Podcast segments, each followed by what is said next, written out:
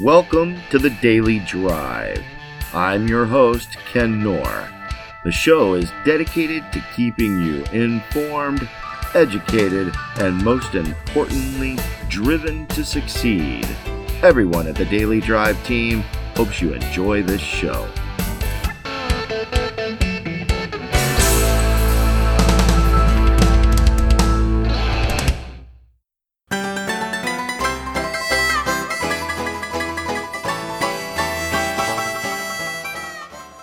Welcome to the weekend edition of the Daily Drive. I hope you had an historic week. The weekend edition talks about the history in business this week in July. In 1877, workers in rail heavy Pittsburgh hit the picket line to stage a sympathy strike with the Baltimore and Ohio Railroad strike. But a day after the outbreak of fighting in Maryland, the Pittsburgh strike was all but bound to degenerate into violence. When the state militia entered the scene, Pittsburgh was primed to go up in flames. The workers greeted the troops with a volley of stones. The militia responded with a round of gunfire, and Pittsburgh's sympathy strike soon turned into an all out war. In 1894, the militia leaves Chicago, and the war between the troops and the Pullman Palace Car Company strikers had left 34 men dead.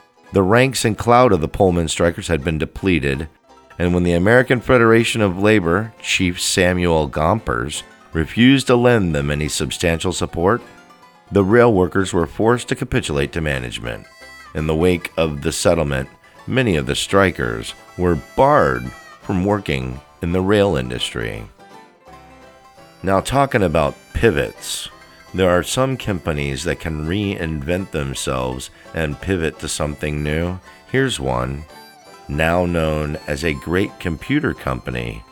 In 1899, the Nippon Electric Company was renamed to NEC Corporation on July 17th. In 1916, Congress passed the Federal Farm Loan Act. The legislation called for the creation of a land bank that would dole out loans to farmers who sorely needed funds to preserve and upgrade their crops. In 1979, G. William Miller was nominated by President Jimmy Carter to run the beleaguered Treasury Department.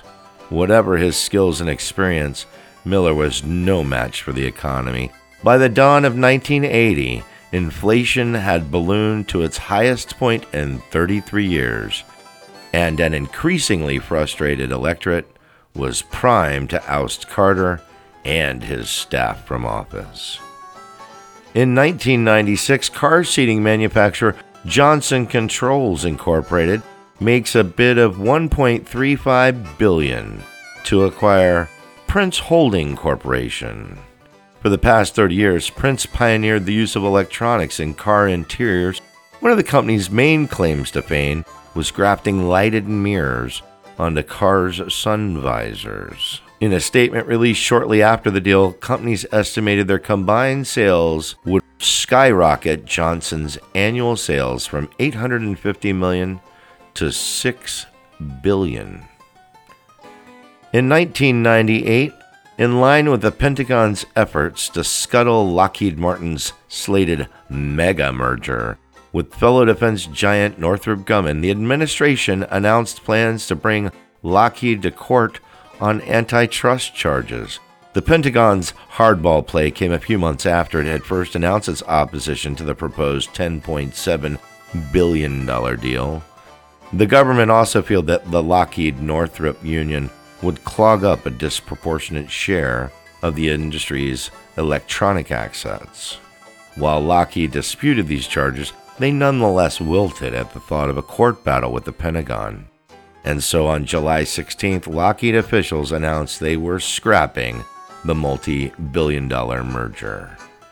In 1998, Healthcare Services Corporation, the giant Medicare subsidiary agrees to settle a pack of felony charges by paying the federal government roughly $140 million. Medicare carrier for both Illinois and Michigan. Healthcare Services has been charged with eight different counts of felony, including mishandling and even shredding of claims and various attempts to manipulate and obscure evidence.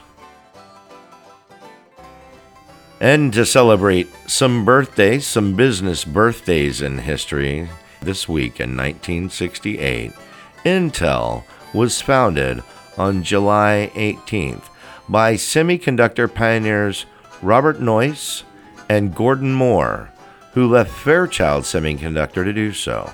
Originally called NM Electronics for Noyce and Moore, the company purchased the rights to use the name Intel, short for Integrated Electronics, from a company called Intelco. The term Intel, already being associated with intelligence, was a bonus. Happy birthday, Intel. And our oldest business birthday in 1841. To help American merchants and their decision making, an enterprising businessman named Lewis Tappan began to establish a network of correspondence that would function as a source of reliable, consistent, and objective credit information.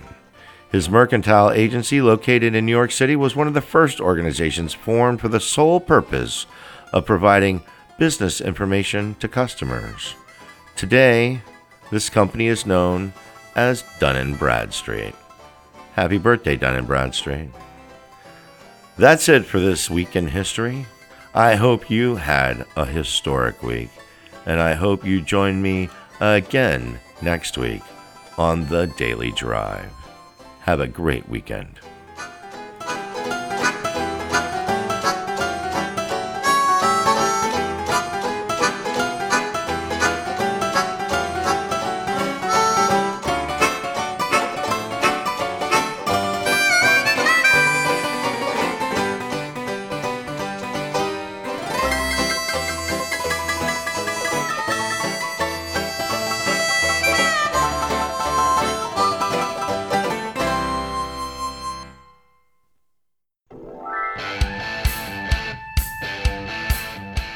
Thanks for listening, and thanks to our sponsor, That Company.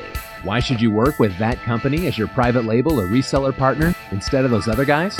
Because we get results for your clients. That's why we're the private label provider of choice for some of the biggest names in the digital industry.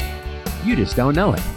If you want to give us feedback, drop by dailydriveshow.com. Don't forget, you can listen to us live in Central Florida on WQBQ every day at 7:30 a.m. The show wouldn't be possible without everyone on the Daily Drive Show team, producer Josh Cardoza, web guru Taj Royer, and the social media man with the plan, Roy Wilson. If you think we did a good job today, toss us a rating or a review on iTunes, and don't forget to tune in tomorrow.